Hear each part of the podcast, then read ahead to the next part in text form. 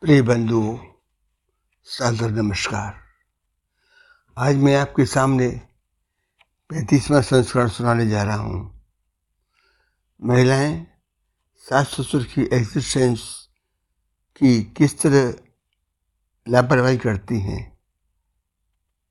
कहानी में इसी विषय पर प्रकाश डाला गया है। आगे, नोएडा शहर में पति पत्नी रहते थे।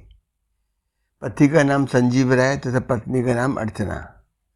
पति मल्टीनेशनल कंपनी में जॉब करता था, एवं पत्नी कॉलेज में अंग्रेज़ी अंग्रेज़ी की प्रवक्ता पद पर कार्यरत थी। बहुत व्यस्त जीवन था। एक दिन बिस्तर पर सोने जाते वक्त पति ने अर्चना से कहा कि, कल हमारे घर पर माँ बाबूजी आ रहे हैं। सुनकर अर्चना ने, ठीक है कहकर सर हिला दिया और रात्रि अधिक होने से दोनों सो गए। पत्नी प्रातः जल्दी उठी, संजीव को जगाकर चाय का कप देती हुई बोली, माँ बाबूजी, घर कब तक आएँगे? जवाब में पति ने दोपहर दो बजे आना बतलाया। कहकर ऑफ़िस जाने की तैयारी में जुट गया। अर्चना को फुर्सत से घर की सफ़ाई करते हुए देख पति पूछ बैठा तैयार नहीं होना क्या? उत्तर में अर्चना ने बतलाया कि आज छुट्टी ले ली है, घर पर भी तो किसी को रहना चाहिए। अर्चना के बदले बर्ताव को देखकर, संजीव चुपचाप नाश्ता कर टिफ़िन उठा, ऑफ़िस को रवाना हो गया। तो फिर ढाई बजे माँ बाबू जी घर पहुँच गए।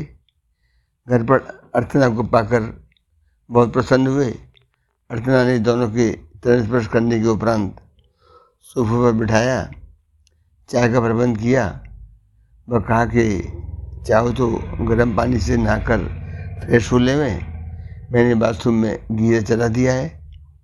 सफ़र की थकान दूर हो जाएगी। इतने में मैं गरम गरम खाना बनाई देती हूँ। बहू के बदले बर्ताव से माँ बाबूजी ने ढेर सारे आशीर्वाद प्रदान किए तथा शाम को बेटा संजीव राय व नाती राजीव रंजन से मुलाकात हुई। सबने मिलकर डाइनिंग टेबल पर डिनर लिया। तदुपरांत माँ बाबूजी ने सात लाख गिफ्ट सबको प्रदान किए। पिछले साल गर्मी की छुट्टियों में अर्चना आगरा अपने पियर गई थी तो भाभी जानवी को अपने माँ बाबू जी के साथ दुख व्यवहार देखकर बड़ा दुखी हुई। तथा आत्मचिंतन के बाद अनुभव किया कि मैं स्वयं भी सास ससुर के साथ अनुकूल व्यवहार कहाँ करती हूँ? गलती को स्वयं महसूस करके अपने व्यवहार में इस तरह माकूल परिवर्तन लाई। पीहर में एक दिन पिताजी का चश्मा टेबल पर से अचानक गिर जाने से शीशा टूट गया था। उन्होंने भाई विश्वनाथ से कहा कि चश्मा बनवा दे, लेकिन बार बार कोई ना कोई बहाना करके डालता रहा। जुलाई का महीना था, भाई के बेटे शांतिनाथ का स्कूल सेशन प्रारंभ हो चुका था। स्कूल से ही बच्चों को नई पुस्तकें जूते तथा स्कूल बैग खरीद कर देने होते थे। अतः भाई ने भी स्कूल खुलते ही किताबों का सेट, बैग, जूते आदि नहीं खरीदे। अचानक शांतिनाथ को याद आया बाबा का चश्मा बदलवाना है। अतः जिस दिन पिता ने नया बैग खरीद कर दिया, दूसरे दिन नाती, जिसने पांचवी कक्षा में दाखिला लिया था, नए बैग के अंदर चुपचाप अपना पुराना बैग रखा और स्कूल चला गया।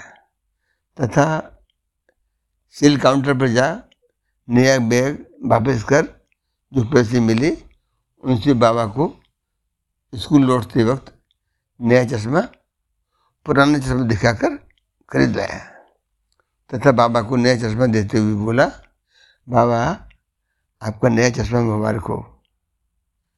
शायम जब बाबा ड्यूटी से लौटकर आए और उन्होंने बच्चे के, बच्चे का, बाबा के प्रति संवेदन, संवेदना का पता लगने पर बहुत गौरवान्वित हुए कि छोटी उम्र में भी बड़ी जुक्ति से परिवार की ज़िम्मेदारी महसूस की तथा बच्चों को बुलाकर शाबाशी दी कि तुमने आज मित बेहता का पाठ भी सीख लिया है।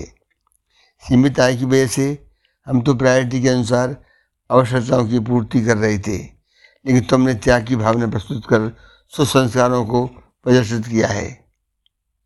कुछ वर्ष पूर्व की घटना है। पत्नी अर्चना अपनी पीएचडी के लिए कई रास्ते थीसिस लिख रही थी। उधर माँ सावित्री को रात रात भर खांसी आती रहती थी।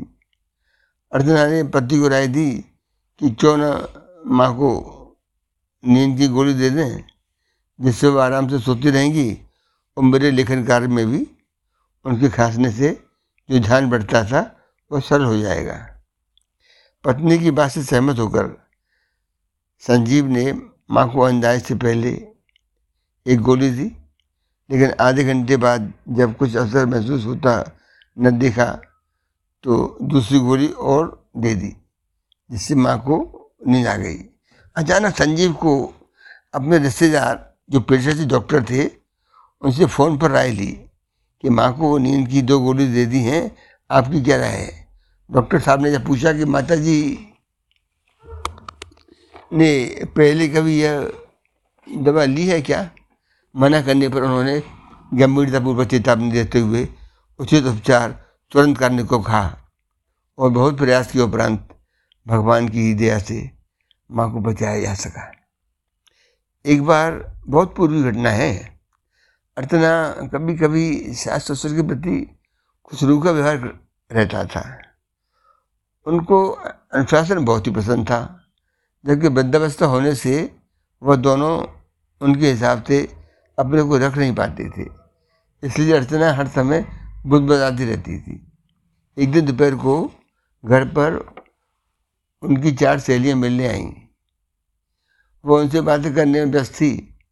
उसी पर बाबूजी भी बाज़ार से सब्ज़ी लेकर घर पहुँचे ही थे। अर्चना बाबू से बोली, प्लीज़ पानी ला दीजिए। ट्रे में बाबूजी पानी लेकर सर्व कर ही रहे थे। कि हाथ कांपने के कारण एक गिलास ट्रे में ही रुक गया।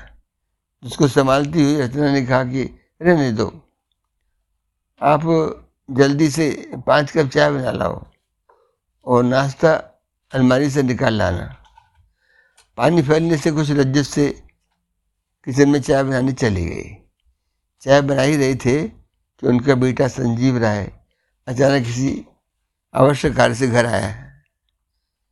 और बाबूजी को रसोई में चाय बनाते देख पत्नी के इस व्यवहार से नाराज़ होते हुए पत्नी की सहेलियों के सामने ही अर्चना को बोला कि आप लोग शिक्षक होकर ऐसा आचरण बद्ध लोगों के साथ करने का साहस कैसे जुटाते हो भाई? असीमित अनुशासनहीन शिक्षक भारत जैसे देश में रेयर मिलते हैं। संजीव राय के अचानक रेयर शिक्षकों के आचरण से पर्दा हटाने से पत्नी की सारी सहेलियाँ चुपचाप उठकर चली गईं। जबकि बाबूजी बेटे को शांत रहने की बोलते ही रह गई बाद में अर्चना ने बाबूजी के प्रति, अनुचित व्यवहार के प्रति ग्लानी महसूस करते हुए क्षमा भी मांगी। बंधुओं, मेरी कहानी कैसी लगी?